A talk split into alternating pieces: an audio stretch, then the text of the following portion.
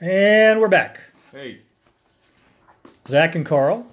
It's been a month since Yep. we have returned to uh, doing our weekly book report. So Yes. it's time to get back onto it. we have a plethora to catch up on. Yeah. So we're going to work on that a little bit today and uh, tell everyone what book we're using. Uh, today, like we've been reading, is um, A Million Miles in a Thousand Years by Donald Miller. He is an author. Long story short, he's basically living his life and making his story a lot more interesting because he felt like he didn't have one in the beginning of the book. So, So we are uh, jumping up to chapter 25 now. yes. And uh, tell me, what uh, chapter 25 was okay to me, but uh, well, I could jump right into chapter 26 unless you want to. If there was something that jumped out to you about 25, we Um, finally went and met his dad. Yeah. Um, uh, the real quick about this, basically in 25, he met a guy. Uh, the author Donald met a guy named Duncan, um, Duncan Campbell, and long story short, Duncan ended up giving Donald a twenty-five thousand dollar check to start an organization to help veter- or to help uh, kids who didn't have um, parental guidance and whatnot. So I thought that was kind of awesome. And then, but for me, instead of necessarily using kids in the sense I tailored to veterans, just because I mean, imagine what you know what Gallant Few is doing for veterans in the general community. But yeah, so we'll kick off at twenty-six. What, what was interesting to me about all that was he looked out the window, he saw some kids, and he realized that he'd kind of forgotten where he came from. Right. and he thought about the kids that were probably like he used to be and then he wanted to do something about it so he came up with this idea to mentor those kids mm-hmm.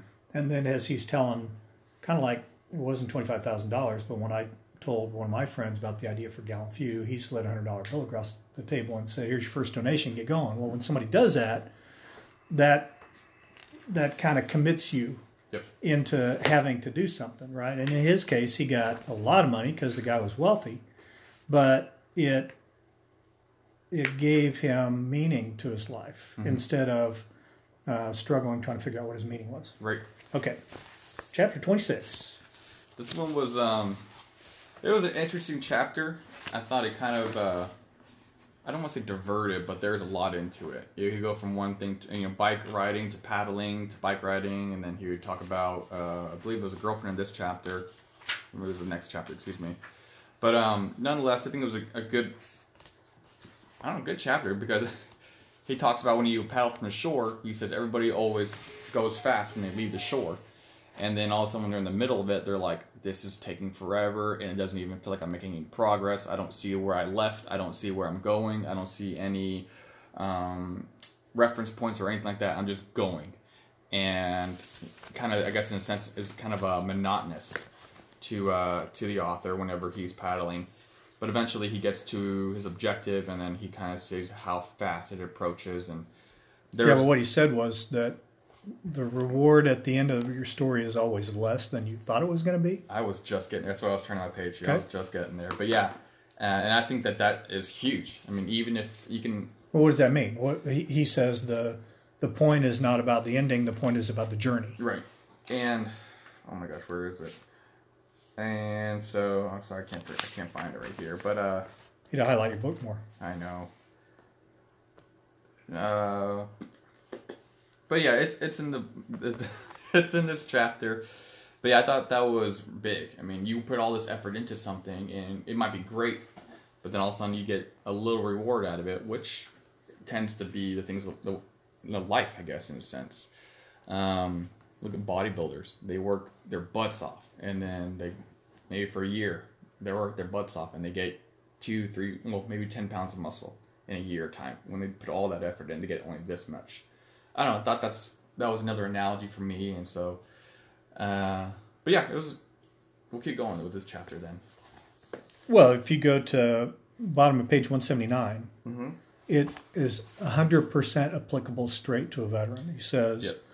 He says, uh, this is when most people give up on their stories. They come out of college wanting to change the world, wanting to get married, wanting to have kids, change the way people buy office supplies or whatever. Uh, you could say when a veteran is leaving the military, they have all these plans, and then they get in the middle and they discover the journey is way harder than they thought. They can't see the distant shore anymore, and they wonder if their paddling is moving them forward. None of the trees behind are getting smaller, and none of the trees ahead are getting bigger. So they take it out on their spouses, and they go looking for an easier story. That's exactly what I wrote. Vets leaving active duty or military in general. It's So, exactly, it's exactly right. Um, What else? he he um, he talks a lot about for his characters to develop he has to put his characters through hell that's what makes them change Yep. and and he keeps coming back to that common theme that it's the journey that you're going through that makes you the person that you are and up on the top of page 181 uh, i can ignore that phone call on my watch united way of tarrant county is calling maybe they're going to give us a bazillion dollars Maybe. I, except now i ignored them so There they're going to go on to somebody else. Um, where he says, when something hard happens to you, you have two choices in how to deal with it. It's kind of a trite little saying, but you can get bitter or you can get better. Yep. And he says, I chose to get better, and that made all the difference. I um that's something I, I saw a pastor at one of my church my, my church I go to. He said that one time about a year or two ago, and that that's kind of stuck with me. Along with something I recently heard was to transition and transform. Uh, so when you leave military, when you leave the military, transition from it and transform into a productive civilian, or you can uh, produce a negative impact on your local community. I thought that was kind of cool. Transition and transform. Uh, let's go on to 27. Okay. The pain will bind us. What does that mean? This was big. This this resonated with me. I'm sure Mm-hmm. all those who have had a rough breakup and saw a bigger picture. I thought that maybe I don't know applied. But one part I did mention was um, uh, here at the really at the end of 183 and beginning of 184. He uh, talks about these guys who were uh, kidnapped and taken pre- uh, captive in South America, and then he says, and there was love between them that was not a mushy love, a mushy love, or even a brotherly love. It was a love I can only imagine being melded in the kind of torment that is only understood by somebody else experiencing the same pain. They are bound by conflict, and sometimes, in our case, I felt that this referred to combat or just traumatized veterans, whether it was sexual trauma or something happened at home or something. Yeah, it doesn't have to be combat or sexual Yeah. trauma. The conflict is complete basic training. The conflict is doing uh, becoming qualified in your MOS. The, the conflict is the obstacles that the military puts in front of you for you to become a Marine, for you to become a Ranger, whatever. That certainly the other the combat part of it is also conflict, mm-hmm. but I wouldn't only say if you had trauma like that. This Yeah. is what what they're saying here is he what he's saying is they were bound by conflict, and that that is why the bond between veterans can be really really strong. Mm-hmm. And it's also uh, on the flip side of that. I had a conversation yesterday with a guy that he said you know, one of the uh, one of the veterans that screwed him over the most was one that was just like him. And he gave the guy money because he trusted he needed some help, and the guy screwed him over, took the money, and didn't do what he said he was going to do with it. So just because they're they've been through that same conflict and because they're a veteran doesn't automatically make them a good person Right. but it it can and should make you uh, able to have a closer relationship, and that's why veterans need to be connected with other veterans because they're they're bound by conflict. Even if it's Definitely. My conflict was in 1980 when when I joined the army in 1983, or and and when you joined the Marine Corps in the current millennium, uh, you know even even over that period of time, that conflict is still something that binds Definitely. you together. Um, also, at the end of 184, uh, a guy named Aaron who uh, ran a company um, who helped who guided them across the country on the bikes. There's a part that he says, and to quote, he goes, "I don't mean that to be offensive, but it's going to be harder than you thought. But you will make it. Just don't stop and stay together. You'll make it." And I think that ex- resonates exactly within the Gallant Few mission. You know, don't stop. We're here to help. We're here to help. Not only are we here to help, but you can help us as well. Don't stop. Keep going. You know, Put the put the bottle down. Put the gun down. Put the pills down. Put mm-hmm. you know. Let's keep going. Don't stop. You know, Marines don't quit. Rangers don't quit. You know, and so that's just the mentality of of a veteran. Don't quit. Keep going. Keep going. You've already embraced the suck. You've embraced the hardship. You know, you've suffered in silence and silently suffered already. Keep going. Um, I thought that was kind of a, a big He goes on in the next page and he says a whole lot of our lives are spent trying to avoid conflict. So Yeah. getting the drugs from the VA to mask your post-traumatic stress symptoms or your sleep, whatever, all of those things are geared at making your life easier. Mm-hmm. helping you avoid that conflict. And he says, part of me wonders if our stories aren't being stolen by that easy life. They're, you're being drugged into mediocrity mm-hmm. instead of having to work through that pain, figure out what works, what can get you through it without just numbing yourself to the point where you're just kind of a dead person walking around. and I mean, I don't know. For my own personal take, I agree with that. And it's just, it sucks. Pain sucks. I mean, it could be a simple little, hey, I stubbed my toe, all the way to, I don't know, my the person I thought I was gonna be with for the rest of my life is completely gone and ripped away from my heart or something or something like that. But it's a part of you. It's the whole journey that will mold you and shape you to what you're gonna be. Um, it sucks. It's a part of life.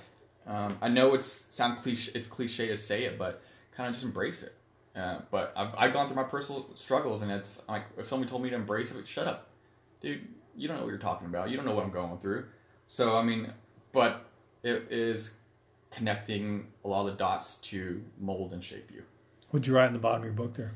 Um, on the bottom of uh, 187, it says, um, I'll read the last like three sentences. It says, The men had to work the field, even though neither far- father nor son had any experience in farming.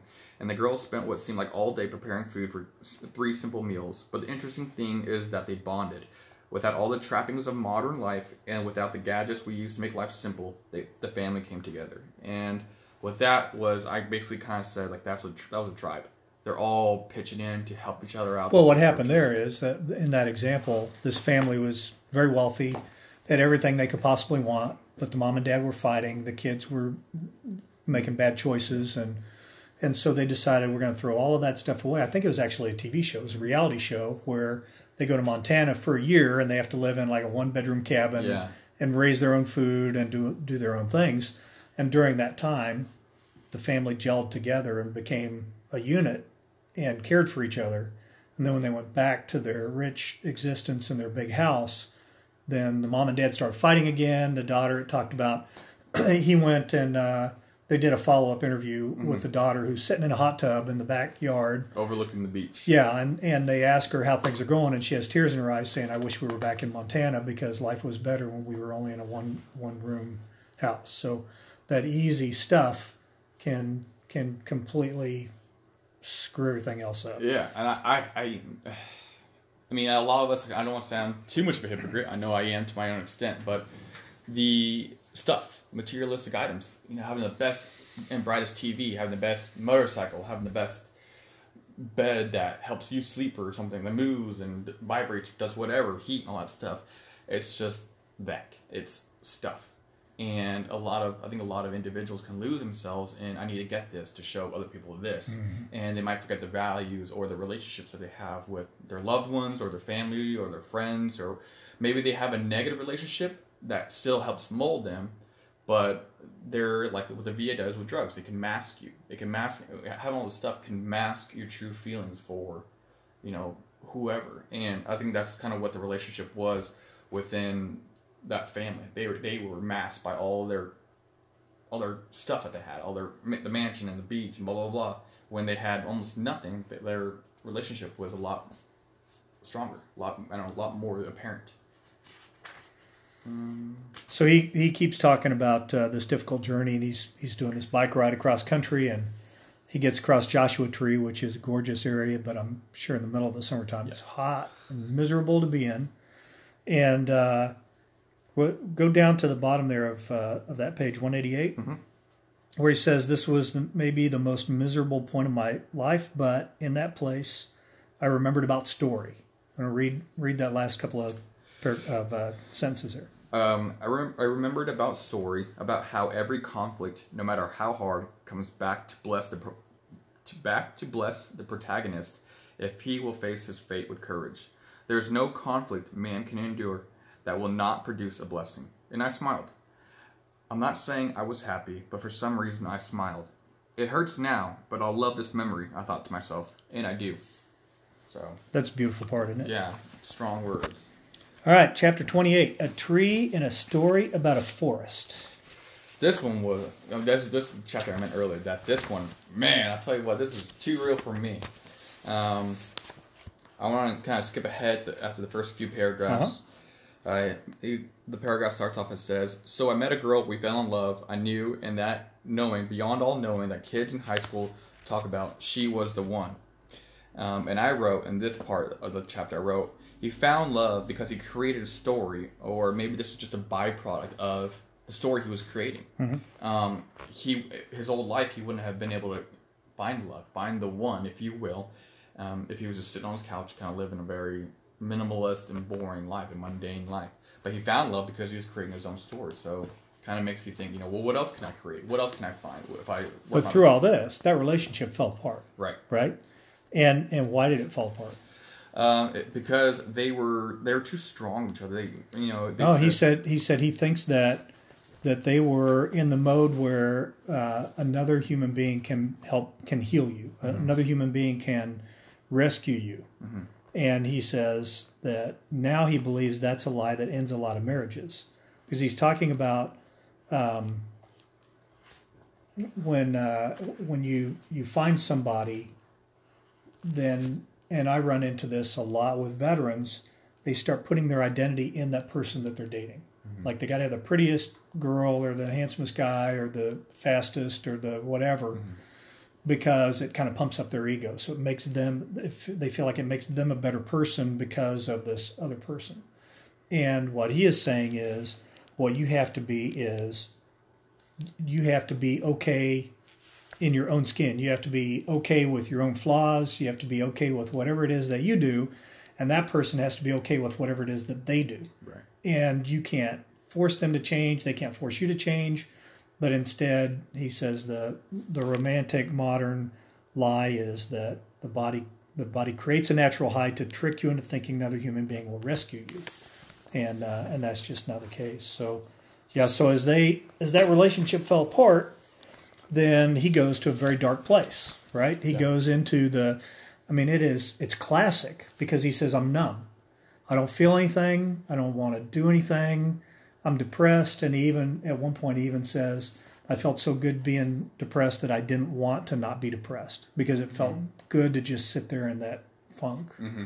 And I had this same conversation with a veteran the other day because personally, I, I don't suffer from depression, but I can on occasion go into that depression. Right. And when I do, and I get in that depression, I'm like, I don't want you to make me feel better. I don't Right. want you to cheer me up. I don't want to see anything that's going to make me happy. I just want to sit here and just be a little nasty pot of black whatever. Sulfur. Right? Yeah. And for some reason it it feels good to be in that mode. But if you force yourself to go get on your bike or go for a jog or force yourself to go do something that gets you out of that, then you start to feel better. It's amazing how that works. And then you realize you feel way better now that you went out and started went for a walk than you did when you were sitting there in that funk. yeah, definitely. Um, He um, what he said, I didn't shave, I didn't eat. As my story stopped, so did I. You can't go on without a story any longer than you can read a book about nothing. Um, but then he goes on to say, which is really interesting, and I never thought about this before, that he thinks God gives us this period of numbing like a kind of grace, because as you go through a breakup or a death of someone, uh, or something that's really painful, he talks about um, breaking his leg and how the wrist. body's those his wrist. Thanks, but the endorphins and the shock kind of it prevented him from feeling the pain that was this broken bone, and he's sitting there waiting for his friends to come around, and he can see the bones in the wrong spot in his arm, but it doesn't hurt. And and he says he thinks that that that is a, a natural way that God gives you so that you don't have to have the full brunt of all the crap all at once because then you might not be able to handle it. yeah, But then he said when finally it did start to feel something, then all of a sudden it all comes down on him, right? Like in a big in a big pile. Uh, this is on page 194, where he said he was numb for a period of time, and then all of a sudden the shock wore off, and another thought came that said, "I'm going to be alone the rest of my life because I'm unlovable." Right. So now his mind is going negative. yeah, I am unlovable. Um, he said the thought that I couldn't eat or drink would have been less devastating than being unlovable, and uh, and and he there is a really interesting line that he says the last part of that paragraph counselors from hell spoke to me under the pillows and behind the chairs until they had the big voice. So that's all of that. I'm unlovable i'm unworthy i'm a piece of crap. All of that stuff is built inside of his head which i've talked to more than one veteran this what's the 3rd of december this month already i've talked to more than one veteran that is going through that exact thing. Right. the voices in their head the the counselors from hell i love that that analogy mm-hmm. because that's what it is it's turning yourself against you and and then he says before that i could not understand why a person would commit suicide and while i now have the perspective that only comes from the distance of being away from that pain i know the power a lie has to shrink time into what seems the eternal end of things right? It's never going to get better. No one's ever going to love me again. I'm never going to be happy. I'm never going to be part of a team like I was with in the army. I'm never going to have a good job. I'm never all of that negativity that builds up. That's what he says. That's the power of that lie that you're unworthy has to shrink time into what seems the eternal end of things. Yeah. And if if your pain is never going to go away, if it's always going to suck, then why live? Mm-hmm. And that's what he's saying. But so he he somehow he says, I don't know how, but somehow I got through it. And now when he looks back, he's like, I learned things through that. I learned things that make me a better person, but I wouldn't have learned those things if I hadn't gone through that pain. Right. And I don't want, I'm not deterring away, but like he says on on uh, 195, the middle of it, uh, towards the end of the first paragraph, he says, um, "I didn't want to learn whatever it was he wanted to teach me. He meaning God. I cried out to him in an angry petition for rescue. I doubted him and needed him at the same time." God seemed to me in that moment a cruel father burning a scar into my skin with his cigarette and yet I knew he was the only one with the power to make the pain go away. I thought that was kind of heavy because I just had this picture of you know, uh, if you're really just not a deity, you just see a hand coming out of nowhere and you know just burning a cigarette in your arm, and like as crappy as that is, and much as it hurts, the person the person causing the pain is the only one that can fix it in a sense. Or, or not maybe not person maybe maybe it's uh, an activity maybe it's a, an organization or company whatever but I just think it's ironic how it's like almost devil's advocate that that happens on. Yeah, I, I personally don't care for the example of a cruel father burning a scar with a cigarette, but but if you think about, well, you, you have a young daughter, Yeah. right? So sometimes you have to do things that don't make her happy, so she'll learn, Right. right? So hopefully that doesn't involve physical burning her with a cigarette, Yeah. but it, it might be not letting her have her Halloween candy mm-hmm. because she misbehaved at school, or but but now you have created pain that upsets her, so that she will learn from that pain not to do it again, mm-hmm. and that's he's using a terrible example, but but then you as the father can go to your daughter that is in pain because you took something away from her and you can remind her that she's loved and you can help her learn from that how not to make the same mistake again so that's what i think what he's talking about Essentially, it's a hot stove effect. You know, like don't touch the hot stove. You touch it once, hopefully you learn that pain teaches you not to, to touch it good again. example Um, then then they talk about my favorite guy after that right Viktor Frankl yeah or Funkel. frankel Frankl. Yep. Yeah, he um, ah, he's got a little uh, he's got his own little story with us from Covey to here. Uh, so for those who don't know Viktor Frankl, and I don't know him a whole lot, probably not nearly to the extent of Karl, he basically was a um, POW in a German concentration camp during the Second World War. He was also a psychologist for and a neurologist. Who's jew. And he yeah he was Jewish, and so he would see the differences between people who he saw would make it past the concentration camp and people who wouldn't, because the differences between that between those two groups of people was hope, or they would see they would plan after it. Well, after this is over, I'm gonna start a farm, or that's what a positive uh, mentality was. A negative one was this is it. I can't believe I'm gonna die this way. I can't believe I'm not eating, and then eventually, eventually they might succumb to death. Um, but it shows that uh, in this part of the chapter, uh, Viktor Frankl would go around whispering in people's ears. You know, he would whisper that way the German troops wouldn't hear him, promoting positive mental images, if you will. And so he would whisper to people's ears, kind of like, "Let's, you know, you'll, you know, this is, you know, temporary. We'll keep going. We'll, you know, this will pass. You're gonna live life after this. You know, that kind of thing." And um, in a sense, he did that to the author as well. You know, obviously not physically, but more of a maybe a spiritual kind of thing, or Well, there's this amazing part in there where he says that um, Frankl's writings uh, they have a conclusion that misery means life has the potential of meaning. Mhm. Right. So, if life has the potential of meaning, then that pain must also have meaning. And life is a pursuit of meaning itself, and that search for meaning provides the basis for a person's motivation. So the search that goes straight into Boone Cutler's Spartan Pledge, right? The second half of that says, "My mission is to find a mission to help my warfighter family." It's exactly what he's saying here. That search for meaning provides the basis for a person's motivation. If you don't know what your meaning is, then your meaning is to search for your meaning. right. So once you start searching for that meaning, starting to find that purpose, that gets you off your butt. That gets you out of that depression. That that gets you to start making a change. Pain, then, if one could have faith in something greater than himself, might be a path to experience an, a meaning beyond the false gratification of personal comfort. So that's that's pretty cool stuff. Yeah. The, the other thing that goes to what we talk about with Burris functional emotional fitness he says a chance for survival is increased by a person's ability to dwell in a spiritual domain, a place the SS could not intrude. You know, go to kind of a ridiculous example. Burris talks about in his material uh, about the external doesn't matter; it's the internal. It's how you process those things. And he uses the example of uh, a man and a woman going shoe shopping, and the woman is all excited about going shoe shopping, and it's a great experience, and she's having a lot of fun and the man is miserable because he does not want to be in a shoe store, right, doing shoe shopping.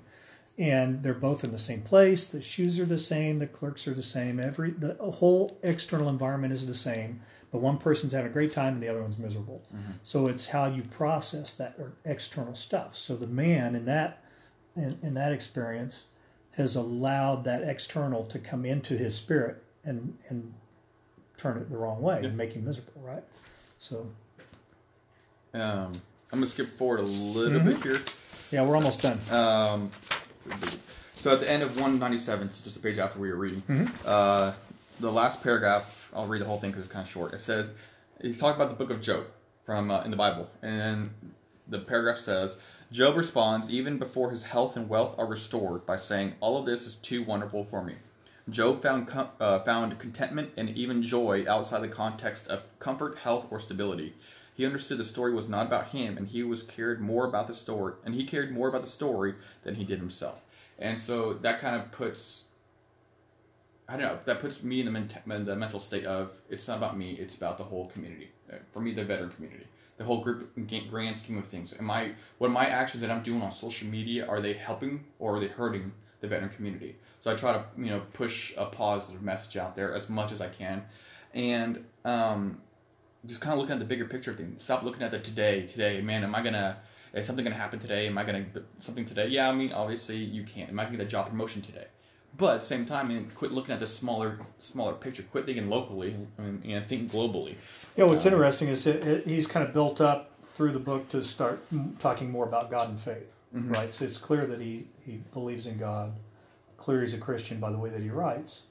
But then in this part, he basically says, uh, and he uses the example of Job to do it, because Job was a, a, a good, successful man, and all these bad things, God made bad things happen to him for why, right? So Job's trying to figure out why are you doing this to me, and uh, there are what he says here is that God's basically saying, hey, there's there's things that are going to hurt you. You don't need to understand they're going to hurt you, but you're going to learn from them and you're going to grow. Yeah. and well, you say that to your kids, to your daughter all the time, right? Yeah. You know, I, I'm the dad. I don't care. You can't have that, or you can't do that. I don't care if you want it, and and the child doesn't understand why that's going on. But it, it goes on, and this was kind of a big thing to me because it almost contradicts what he was saying earlier about on the faith side. He says God says to Job, basically, Job, I know what I'm doing, this whole thing isn't about you. and that's the the title of the story, a tree and a story about a forest. When I first read that, I'm like, a tree and a story about a forest. What does that mean? I don't really understand that. And he goes on to say, I'm a tree in a forest of trees. And I may get cut down, but the mm-hmm. forest is going to live mm-hmm. because it's not about me. It's about the forest. It's mm-hmm. about the the forest being better, stronger, healthier, whatever. And uh, I love that when you quote it. When you quote it, I know what I'm doing, and this whole thing is about you. It's kind of like, shut up, dude. I got it. I know what I'm doing. Just let me do what I need to do. And then you, you think your world is crumbling. You think it's falling apart. You think, oh, I lost my love. I lost my job. I lost my house. I lost my kids. Whatever. But it's like, no, just keep going. Keep going. Keep going. Don't stop. Like we said it earlier in the previous chapter. I believe. Don't stop. You got to keep going. And I mean, and then maybe things will pay off. Maybe they won't. Who knows? But I mean, that's for the reader to to read the book Right. and, and tell. right. Um, No, I love this. So, um, uh, one last thing that I want to talk about is on 198. We talked earlier about sitting in that pile of misery and not want to come out of it. Mhm. And uh, when he he says here, I didn't want to get well because if I got well, nobody would come and save me anymore, and I didn't want to get well because, while I could not control my happiness, I could control my misery. Right. right? So that's pretty amazing to think that yeah i can't i can't control my happiness but i can control the misery that i'm in right now. I can hmm. make it worse. Dang. that that's pretty powerful. And i would rather have had control than live in the tension of what if. So i'd rather have the control of being miserable than have the uncertainty of what might happen if i pick up the phone and call somebody or if i go try to engage with somebody in a different social setting a chance of hope is no pacifier against a sure tragedy. Um, that's pretty deep stuff. Yeah. Um, and then when I mentioned earlier, like when Viktor Frankl uh, whispered in his ear, he basically said to he said that Donald, the author, was a tree in a story about a forest, and that it was arrogant of him to believe any differently. He told Donald the story of the forest is better than the story of the tree. Like, you, you, you I don't know, from a dumb Pauly Shore movie in the '90s. And you might forgive my horrible analogies, but you know, you're think the author is thinking locally, but Frank Viktor Frankl or God, in a sense, is thinking more globally. Kind of quit looking at just a small picture. Look, open your eyes. Look at the bigger things. Look how it's a machine. Look how well oiled and well refined it is. It's all working just how it's supposed to be working. Um, Well, to me, that says it's not about you. Don't be selfish. mhm. Help other people because when you help other people, that expands and Mhm. that makes that helps the whole forest out. Instead of it all being about your own particular tree, watering your own tree, grooming your own tree, stop focusing inward and focus on the other trees that are around you. To help them grow. So I just I thought that was awesome. I love that small little paragraph. All right, we've been going half an hour. Um, we try not to go that long, but this was pretty good. Yeah, that was it. So we're going next week. We're going to finish the book. Okay. Okay, all the way to the end, and uh, it starts off chapter twenty nine. The reason God hasn't fixed you yet. This this is you haven't read all this part yet, have you? Not yet. Don't ruin it. I I this the last couple of chapters in this book are hard to read because you get tears in your eyes. Okay. It is. I can't say enough about how much I like the, the book Donald Miller, A Million Miles in a Thousand Years. Every veteran, every person should read it. And uh, Heavy stuff. yeah. All right. So we will talk to you in a week. Yeah. If you haven't heard the other versions of this, uh, you can go to any podcast, look for Gallant Few, and uh, and you should be able to find uh, Karl and Zach's uh, book review. Yeah. Right? But uh, until then, be brave, be bold, be gallant. Outstanding. Bye.